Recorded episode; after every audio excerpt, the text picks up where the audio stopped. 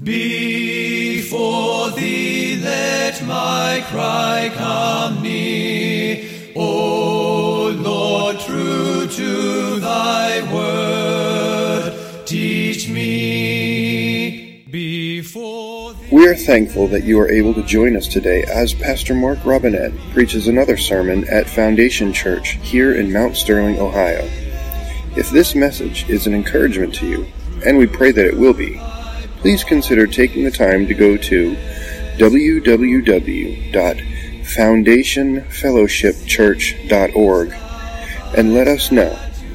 Thank you, and may the Lord richly bless you through His Word. Oh, let my lips thy praise confess, yea, of thy word my tongue would sing, yea, of thy word my tongue would sing, for thy commands are righteousness. Well, it's great to be back.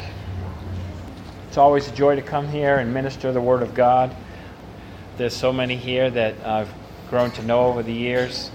Uh, I was telling Tim uh, and Christine's children that I've known them since before they were wed. That would go true with you, Luke and Laura, and uh, the Hatfields as well. I mean the uh, Brownfields. Uh, I've known Bonita for many, many moons, and it's always a joy to come back up and renew relationship with the people that have been added to the number. Um, I love your liturgy. It's robust. Um, it doesn't surprise me. It has the markings of its elders. It's transparent, and that's what I love about it. Uh, I love to hear Andy speak from his heart through the liturgy. I, I loved it when you were talking about sin. Uh, that just, I, I said, this is just great. When a church goes apostate, it forgets to talk about sin. And that's the truth. Because that little critter wants to hide. It wants to remain in the shadows. Sin in our members is discreet. And it likes to be that way. Because that way it can grow in the dark. That's where, that's where funguses grow. And uh, such a, I mean, I don't even know where to start with the liturgy. And you do it every week, so you're used to it. And so you can become, it can become mundane if you're not careful. My wife and I pray every morning together. Uh, I, I guess I shared that with perhaps the last time I came up. When I broke my back and got and totaled my car, and then my daughter's car got in a wreck, I, I kind of woke up and became spiritual. People think you're spiritual because you pray every day. Well, really, you've just realized your need each and every morning, and you need to pray. And I became very aware that I need to pray with my wife every day. And so we pray every day for God's protection, et cetera, et cetera. And if we're not careful, that becomes mundane. But there's nothing mundane about coming into God's presence and being able to share in the body of Christ communally all these things that we live throughout the week. We all pray during the week. We confess sin during the week. We look at God's Word during the week. But it's special when we come together and do this communally. We all have a birthday, but there's something special when there's a group singing happy birthday. That's something we share communally. And nobody ever says, I've sung that song a hundred times. Can we do something different? We do it. And we do it robustly because we know the meaning behind it is, is, is valid. And so just be encouraged that in your little microcosm here in, in Ohio, that your, that your liturgy is not mundane and that it is wonderful. And uh, I would, you know, I mean, Jonathan praying like that, I was just thrilled. He's not just praying, he's sharing so he can pray some more. I just thought it was great. Now, maybe you're used to that, or maybe different people pray and you get a different flavor. And that's that's great. That's called flavor. That's what the body of Christ is full of, difference. And, that, and in that difference creates that great harmony, that orchestra that God is putting together, that building with living stones. So once again, it's just a pleasure to be here. Greetings from Baton Rouge. Greetings from my wife and my little girl, who I adore and who I always miss the day I leave. I'd say within twenty-four hours, I'm already going, boy, I miss them. I really would like to go home. And it's not that I'm not having a great time. I just, I love my wife and daughter. And my wife has been such a blessing in my life. She's my support system. I'm used to having her in front of me when I speak, and it's a well that I draw upon. And I love to look at her enthusiasm as she supports her husband. And uh, so I'd say on a weekly basis, Mark is drawing support from his people that he pours his life into. Um, today, we will be sharing out of First Samuel twenty-four. I would also like to thank the Hatfields for hosting me and for providing a computer so that I could print this out, type it all, and reword it. Uh, just to share where this message is coming from, I teach the adult Sunday school class at my church every week, and it's a three-year through the Bible survey. And so last year we came up to this chapter, last week. And I said, man, that's really good. Now, I was going to teach today about the Tower of Babel, which I still want to, because I think it's a poignant message for this church. As, as we were talking today, Bonita, children are growing up, and then and then they get launched, and God puts them in places. And so maybe the next time I come back, we'll speak about the Tower of Babel, because there's so much in there that's not typically understood. But today we're speaking on First Samuel because I said, man, this is really good. And uh, exegetically and thematically, as you walk through the Bible, preachers kind of like that, because um, then you don't take the heat for picking on a subject. You just get to track through the Bible. So today we're tracking through the Bible. You're kind of joining me in my rhythm that we're going through in Baton Rouge. And so the body of Christ is communally joined together. We believe in the communion of the saints, don't we? So, uh, let us pray. Thank you, Father, for your word, for bringing us together in one accord, Lord, through the blood and body of Christ, through his passive and uh, active obedience, Lord, that we can enjoin once again together to eat and feast upon your word.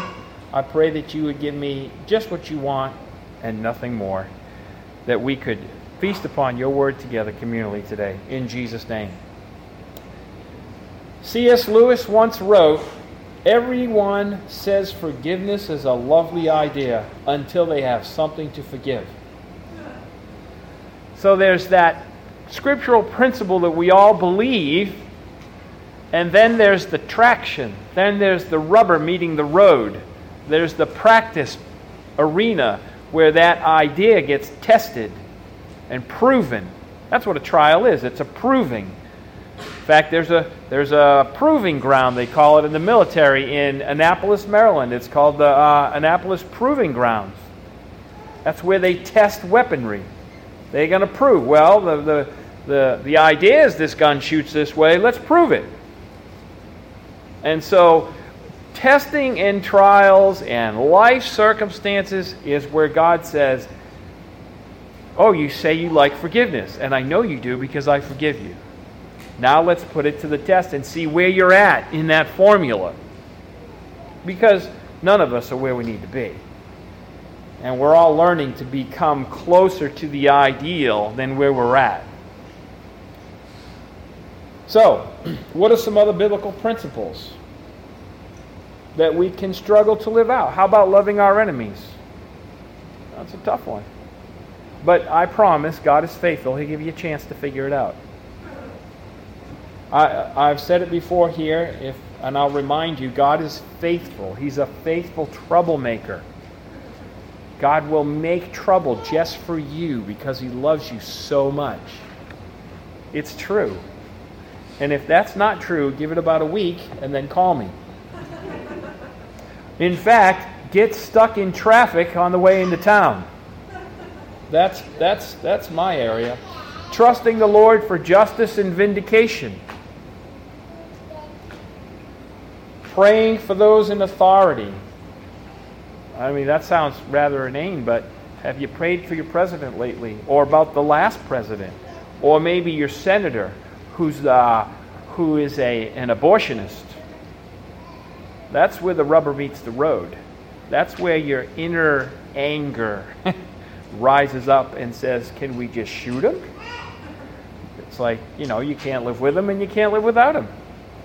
But then God says, well, pray for him. And I put this one at the bottom of the list here. It was rather subtle. How about making disciples?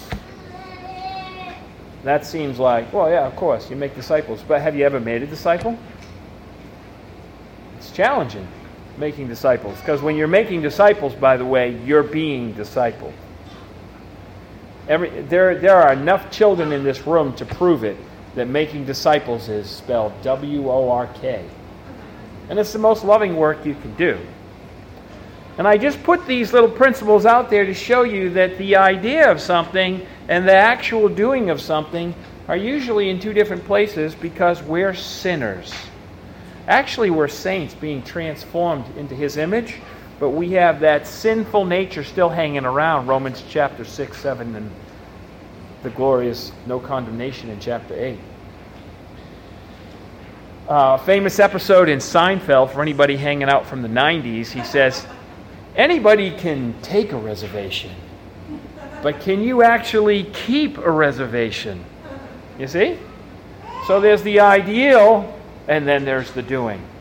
It's always in the doing. In Colossians it says that we need to be doing, or Uh, Matthew five through seven. Be not hearers of the word only, but doers.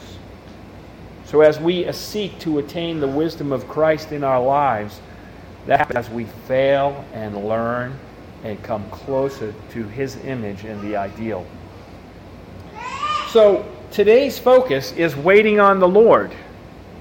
And I called it a biggie in my notes.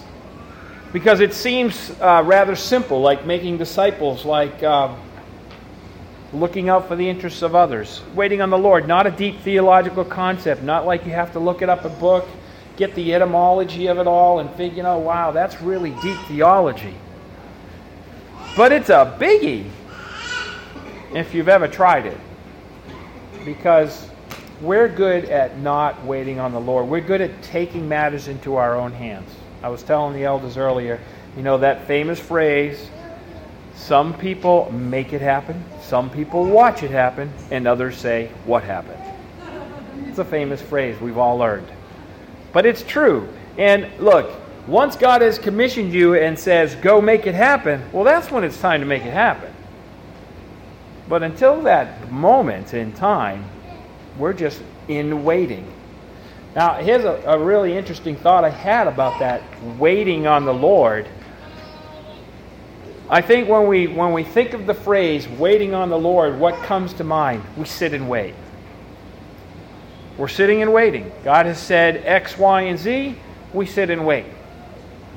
Uh, Andrea has been waiting on the Lord for a long, long time. Now, she could have jumped the gun and got ahead of things. She could have taken matters into her own hands. She could have she could have come up with some scripture that says there's nothing wrong with seeking this and seeking that and doing it. Laying hold. She can't say this, but we men would say, I'm going to man up and do it. Because she's not a man. But what else does it mean? I mean, I'd like to say I thought of this a week ago, but I didn't. What else is waiting? Um, I would like an iced tea.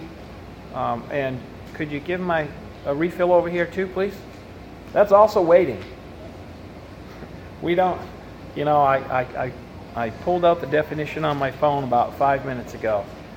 Oh, period of waiting, pause, interval, or delay. And the adjective is serving or being in attendance. Are you waiting on the Lord? A little double entendre there that we weren't really thinking about. I wasn't thinking about. But God is faithful and helps me think about this. And He helps us think about this. Are you waiting on the Lord? I mean, what a what a what an odd paradigm that is. I'm waiting on the Lord for a husband. In the meantime, I'm waiting on the Lord. I mean, I don't know about you, but that strikes me pretty cool. I'm like, wow, I hadn't really thought of that. In the meantime, while I'm waiting on the Lord, I am actively waiting on the Lord. I'm doing what He's asking me to do in the meantime. Because really, all of this is all about what He's doing and what He's asking me to do. It, it, it really is not about us. It's not about me. It's not about what I want to do or my dream or my ambitions. It's about what God has called us to do. Sometimes, whatever you find your hands to do, do it with all your might. Because that's how you wait on the Lord. So, as we go to First Samuel twenty-four, let us start with verses one through seven. When Saul returned from following the Philistines, he was told, "Behold, David is in the wilderness of En Gedi." Then Saul took three thousand chosen men out of all Israel and went to see David and his men in front of the wild goats' rocks. And he came to the sheepfolds by the way, where there was a cave, and Saul went in to relieve himself. Now David and his men were sitting in the innermost parts of the cave.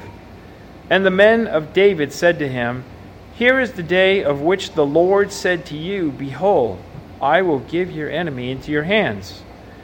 And you shall do to him as it shall seem good to you." Then David arose and stealthily cut off a corner of Saul's robe.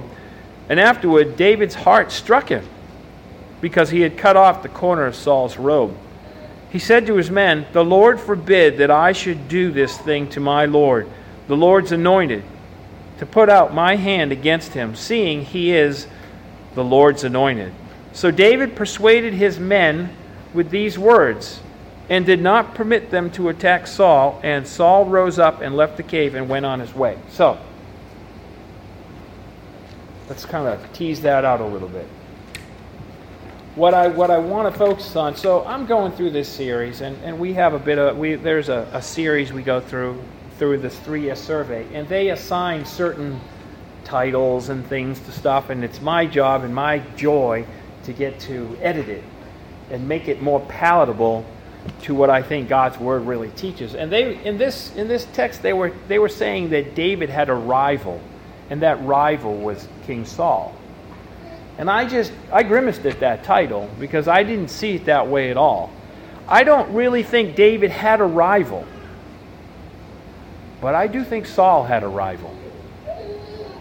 Because David's place of orientation was, I'm waiting on the Lord. Literally. I'm not just waiting for him to do what he said he was going to do. I'm waiting to do whatever he says to do.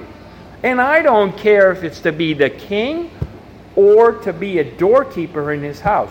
Better a day in his courts than a thousand days elsewhere. I think the scripture says that David is a man after God's own heart. And what that really means is David is his, his identity is in Christ or in the Lord. His his whole orientation is, man, I'm just excited to be with God. I don't really care where it is, what I'm doing. That is mondo world for me. That's it. That's where I want to be. I don't think I don't think David really cared if he was if he was shepherding sheep or slaying the enemy. Because I think he went after that bear with the fierceness of the Holy Ghost. And I think he took out that lion saying, "You're not going to touch one of God's sheep. Not today you won't. If you're not content parking cars in a parking lot," look at all the R's I just said. I should have said parking cars in the parking lot. It's ridiculous. This I'm having to change my accent all the time. If you're not content with parking cars in the parking lot, then you've got a problem. You really do. You have a problem. Because I got to tell you, doing this and doing what Andy does, and I've, I've, it is service with a capital S. It is, how may I help you, ma'am? It is, oh, you need more iced tea. Oh, you need more of the scripture. Oh, you need more time. Oh, you need some questions answered. Oh, you need me to help in this area. Oh, you need somebody to help coordinate that. Service, service. If you can't be content picking up chairs, telling people how they can park their cars outside, or whatever it is, whatever, quote, mundane task that you have to perform, then you don't understand yet. Are you building a wall as a bricklayer, or are you building a cathedral? That's what this is about. Now, I hope that doesn't discourage anybody, because you're going through a period in your life where you're frustrated with the mundane. It is meant to encourage you, to let you know that those places in the mundane is where you'll learn the most you'll ever learn in Christ. It's, it's where you'll learn the most. Trust me. I never say that, trust me, but it's true. Recently, in the last year, I was installed to serve on session. And I really, really wrangled over that decision. That was not an easy decision. I mean, in fact, I told them, I'm ninety-nine percent sure I'm not going to do that. But that was not to be. That, that was really not to be, because I understood the gravity and the weight of that. But now that I've, so to speak, jumped the shark, and I'm I'm in the ball game, so to speak, of service, that's what I've come to realize. This is just service as a, at a, just just constant service, and it's a joy, and it means I get to love God's people this way instead of that way. You know, I I used to uh, I used to do a lot of things in in. in church ministry kind of stuff back in the late eighties and early nineties. Kind of some public, you can see me up on the stage kind of places. Uh, maybe I've shared this before here. But where I had the most joy was parking cars in a parking lot. I know it seems crazy, but it was a lot of fun. And I got to smile at every person coming in the parking lot who just had a fight because they were late to church, or they want to park there when the pastor says no there. And I have the ministry of helping them come into church gracefully. Now, you've got to lay hold of that truth. That's who David is. Let me go to uh, First Samuel seventeen twenty-six. You don't have to turn there, but you can if you like. I'm just kind of quoting a couple things David has to say about, about what he thinks about his circumstance. seventeen twenty-six. And David said to the men who stood by him, "What shall be done for the man who kills this Philistine and takes away the reproach of Israel? For who is this uncircumcised Philistine that he should defy the armies of the living God?" So he's just incensed that someone would would defy the armies of the living God. Do you see that everybody else in the room is looking at Goliath? Everybody in the room is looking at themselves, and David comes into the scene and goes, "What?" He, in fact, he says to, to the men around him, he says, what, what's the reward for killing this guy? Because this guy's going down. This guy aggravates me. He bothers me because he has no regard for the living God. Who do you think David cares about most at that moment? Himself, the army, the prize, or the or the glory and the name of the Lord God? Uh, verse forty-six and forty-seven in First Samuel seventeen, he says, "This day the Lord will deliver you into my hands." He's speaking to Goliath. "And I will strike you down and cut off your head." Now that's a bold guy right there. He must have some confidence about something. "And I will give the dead bodies of the host of the Philistines this day to the birds of the air and the wild beasts of the earth, that all the earth may know that there is a God in Israel. I will park every car in that parking lot to the glory of God. Wow, that was exciting, huh? But it's true. It really is true. We we need to embrace these things. Gentlemen, you need to embrace the opportunity in the moment that you get the opportunity and the privilege to pray with your wife or your brother and sister in Christ. I'll tell you, there's one thing about sitting in session. You better have the attitude that everything you do is not duty but privilege.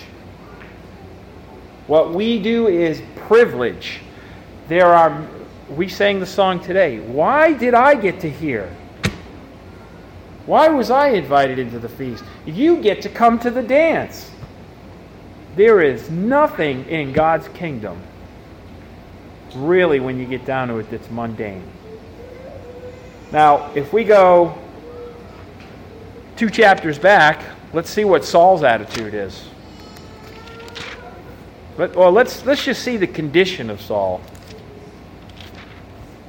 Verse sixteen of chapter fifteen. He says, okay, so he has not slain King Agag. He has allowed the people to sway his opinion and keep the finest of the animals for sacrifice and probably a little food. And now Samuel is confronting Saul. And here in verse sixteen, so Samuel, uh, Saul is making excuses. Oh yeah, but no, we were doing, oh no, we were this. And Samuel already knows what God is seeing, and he says, stop. I'm not saying that that's what I'm saying, Saul. It says it right there. He's going on, and then Samuel says, stop. Like, like when your child's making excuses. He says, stop. Wow. What a what a what a what a delivery that is. I will tell you what the Lord said to me this night. And he said to him, speak. Now I'm not going to go into all the details. I just want to let you know the difference between David and Saul is their indicative. It's their orientation. It's it's who they think they are and what they think their job is and what they think they're doing. Saul's doing a great work, and he's the king, and, and he's the man. and But his orientation is not where it needs to be. That's why Goliath is not, a, David is not afraid of a giant, but Saul is afraid of men who just want to have a few sheep. And and he's almost and he's cozying up to Agag, like, well, I can turn this guy and turn him into an ox board. So there's a huge difference. David has no rival because David is, is right where God wants him. Does God have a rival? There's no rival with God. That's a silly notion. But, you know, rivals are people we contend with. You know, we win a little, we lose a little, we'll get some better players next year, and we'll beat you. That's a silly notion. David has no rival. Saul does. Saul's maneuvering. How am I going to get David? I'm going to chase him down. How am I going to secure my kingdom? I want to keep this as long as I can because I know God's going to take it away. How do I manipulate my circumstances so that I can wait on the Lord? That's not waiting on the Lord. That's hoping and clawing and figuring things out. So, the circumstances. God gives David trouble. He gives him an opportunity. That's what circumstances do. He gives him another thing. He gives him a community. Now, who's the community in the cave with David? It's his fellow soldiers, right? Now, we know that they're kind of a rough lot. David didn't pick the, the good guys. He picked a bunch of troubled sinners. Sounds just like something Christ would do. And so here we are, we're in a group of people, and what do they tell him? They say, hey, David, this is your chance. This is your chance. Do it. Now. Kill him. And so David's got to figure something out here. He's got, well, wow. I'm sure his mind is racing. I'm sure he's trying to figure it out, but he's waiting on the Lord. That's that's where David's orientation really is. And he's, and I'm sure in his mind he's like a little conflicted. He's like, yeah, yeah, guy, guy. You know, like we all have that circumstance. Even from well-meaning folk. We, you know, hey, that, that guy, he's a nice guy. Just, yeah, right, yeah, just get married now. No, don't wait. You can do it. There's nothing illegal about it. It's not sinful. I mean, I'm sorry, you guys are a great example right in front of me today.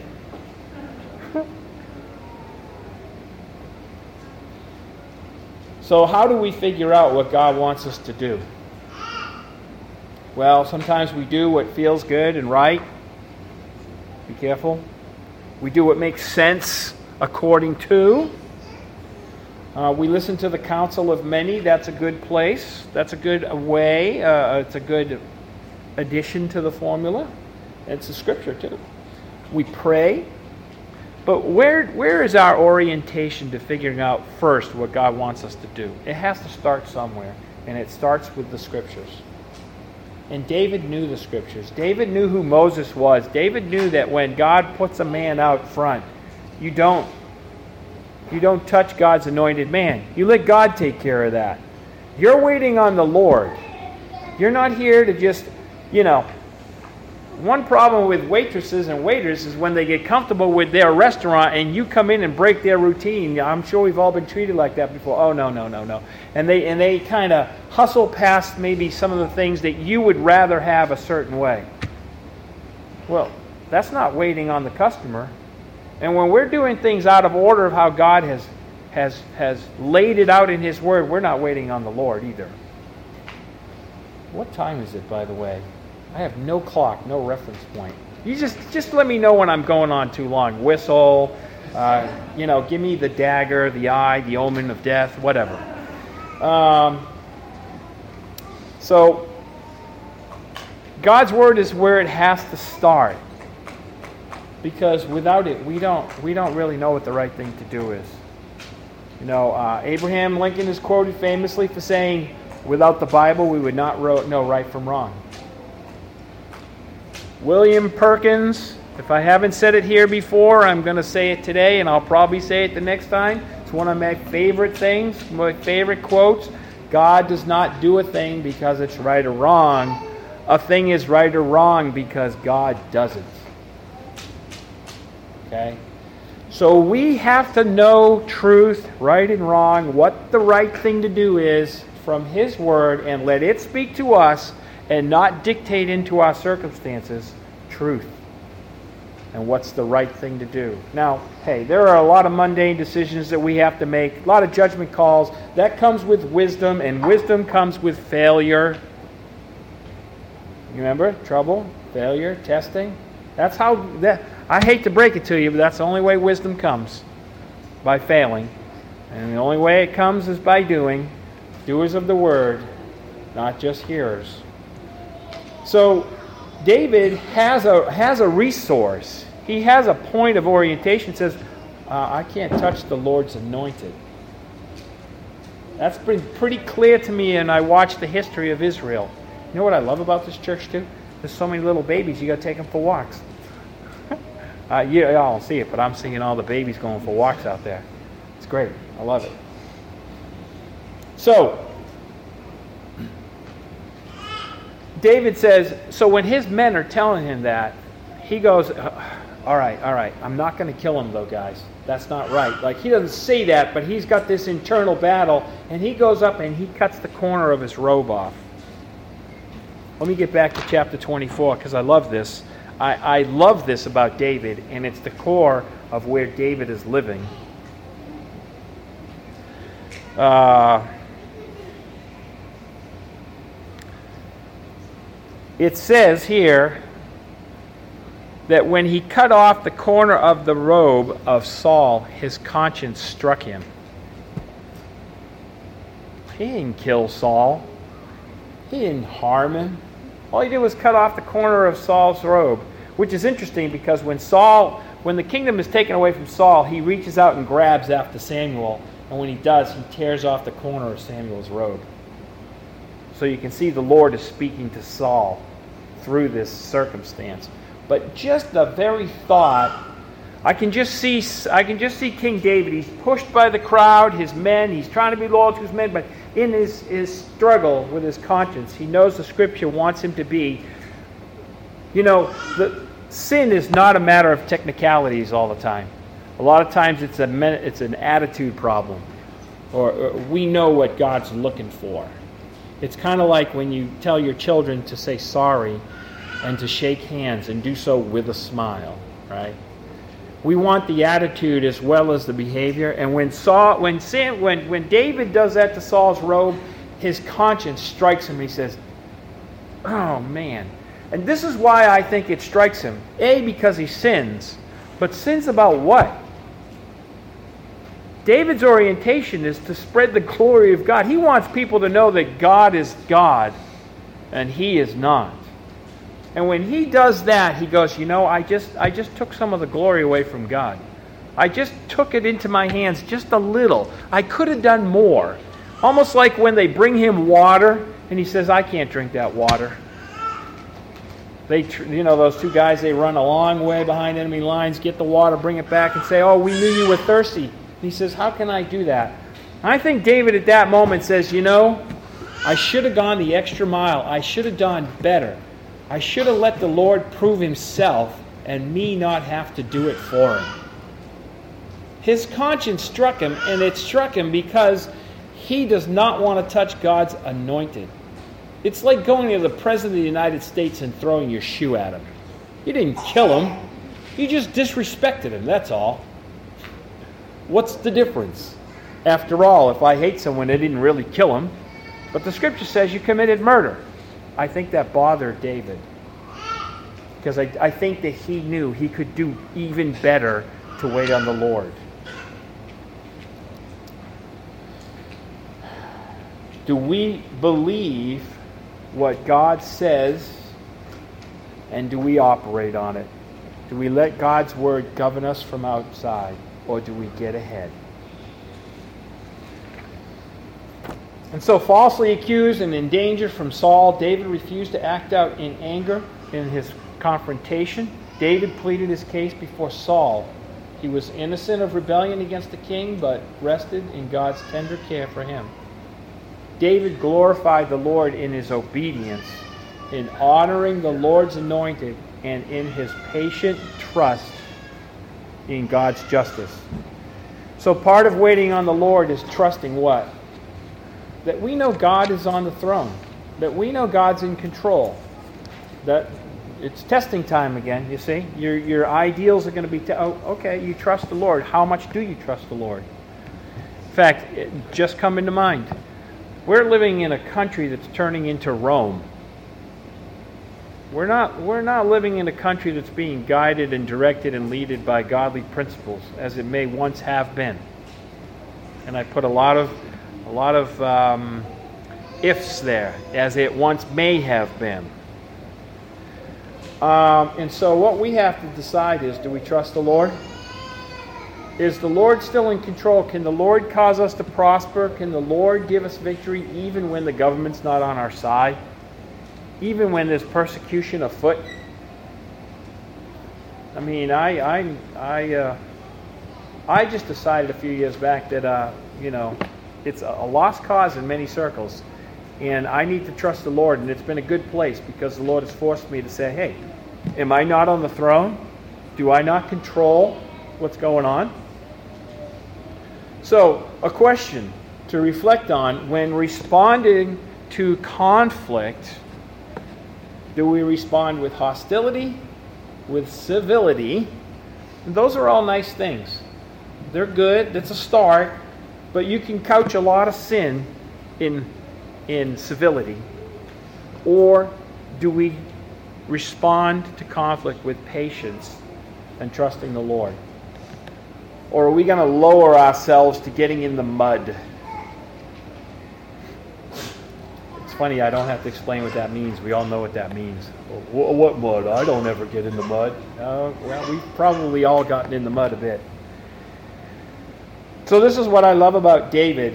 Uh, in fact, when you read Psalm sixty-nine, that was that was phenomenal. Uh, you know, I picked it out. I gave it to him, right? So you'd think I would know it was phenomenal, But as he's reading it, it's just different when you hear someone read it. It was just amazing to hear God's, uh, David's position. I wanted to reread a couple of verses that I heard uh, through that. It says, "Let not those who hope in you be put to shame through me, O Lord God of hosts." I think that's what he thought when he when he cut that corner of Saul's robe. I think there are many other things David did that also caused him to think that way too. But he says, "Let not those who hope in you be put to shame through me." What? What? Where's his confidence there? It's in the Lord. Like he, he says, "I'm all in your camp, Lord. I'm waiting on your table. I'm waiting here." You're like, it was your idea to make me king, not mine. And look where it's gotten me. I'm in a cave, running for my life. And you know what David's concern is? Don't, don't let me shame your name through this process. O God of hosts, let not those who speak who seek you be brought to dishonor through me, O God of Israel. For it is for your sake that I have borne reproach, that dishonor has covered my face. I have become a stranger to my brothers, an alien to my mother's nation. Remember, he was actually fighting over there with the Philistines and secretly killing Philistines in the process. But it says, "For zeal for your house has consumed me, and the reproaches of those who reproach you have fallen on me." But I love, it's one of my favorite scriptures. "For zeal for your house is consuming." So, um, I'm just toying with a direction here. So when you're at the supermarket, and now, now this has really confronted me in the last three or four years since I've been doing a lot more teaching, leadership, and now on session. What are you doing at the supermarket when they're not being great? And they're frustrating you in line, or just things, you know. The safety of my car is nice because no one knows what I'm thinking. And that is indeed my worst area of rubber meets the road, if I could say. Um, I don't, I, you know, I don't stoop to telling anybody they're number one, and I don't cuss at people, and I don't, you know, I, I, I would never verbally let anybody know I'm upset. But what's going on in me, and sometimes the Just, uh, you know, what is that idiot doing? And I'm being very kind to myself and making myself look good here, because I'm not that sweet in the car or the car. So what is what is it, uh, how are we responding to things when we're waiting on the Lord, when we're being His representative in, in, in, in, in this waiting process? I, I love that double entendre. I mean, when we're waiting slash waiting on the Lord. Because when you're waiting on the Lord, you're also representing His waiter. You're in His restaurant representing Him. And you're waiting on people. And you're waiting on His Word. You're demonstrating, you're showing. So a couple of things I like about what David here did here, that we're going to sum up here, that Christ did also. What do we do when we're waiting on the Lord and we're in conflict and it seems like our enemies press in around us? Well, David took the initiative. He was the offended party, but what did he do? In humility, he demonstrated initiative to reconcile. Now that takes maturity. That takes maturity. It can't be about you. It can't be a baby fit. It can't be a poor me, woe is me. It has to be about, wow, how am I representing right now? You know, that's the saying in our culture. Oh, wow, you really represent. Well, how do you represent? He humbled himself. He didn't fight back. He didn't take matters into it. He didn't say, well, I'm just going to take control of this circumstance because I know God has called me. I'm taking Saul out. In fact, somebody told me what Samuel said about him, and he's kind of a weasel. No, he honored God's covenant. He honored His covenant with Jonathan. He honored God's word. And in humility, he considered others better than himself and took the initiative to do what? To fix it? Or to reconcile? I mean, he bows his head down before Saul and calls himself a dead dog and a flea. We have somebody else that did this. He left his throne in glory. He took the initiative. He humbled himself. God is the offended party here in our lives.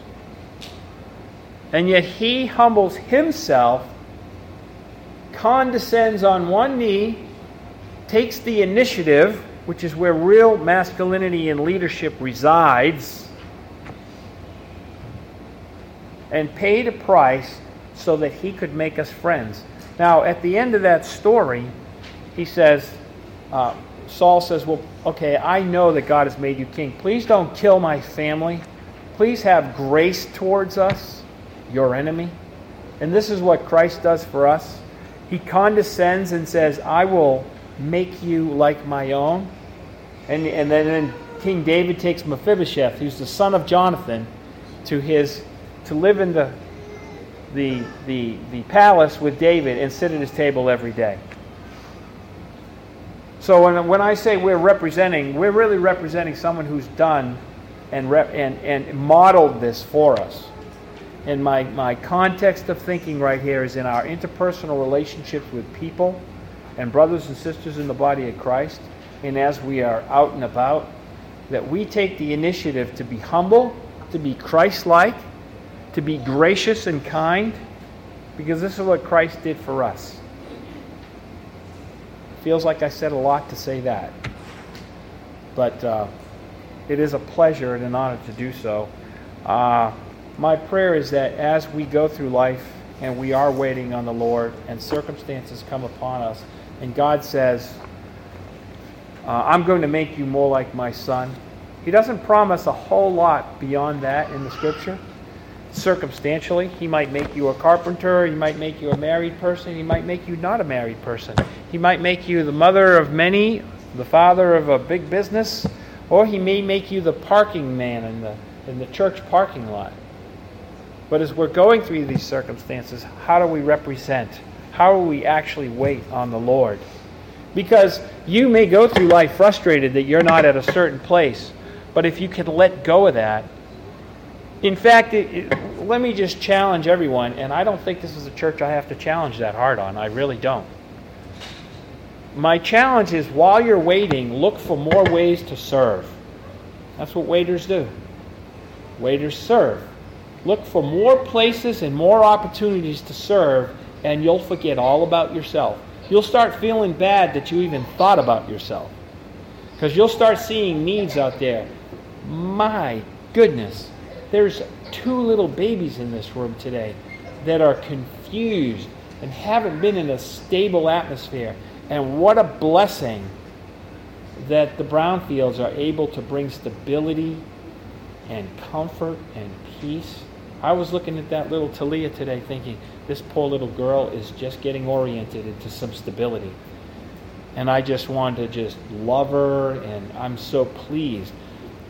What better privilege is there than to be a servant in the household of the Lord, waiting on Him? Who cares if you're king or an elder or the musician or the guy up front or the guy who does this or that? Who cares? Let's wait on the Lord, represent, and do right by Him, because He's already done right by us. And, and I know it's not as simple as doing right by the Lord. I, I get that. That's, that. That could be a little cheesy if you're not careful. But let us wait on the Lord. Let us humble our hearts and serve Him with all our hearts and minds and soul and strength. Let us empty ourselves of our station and become servants in the house of God. Just to be a doorkeeper in His house, what a privilege. Let's keep that perspective. Let's understand we're building a castle and not just a wall, a palace. In the name of Jesus Christ, amen.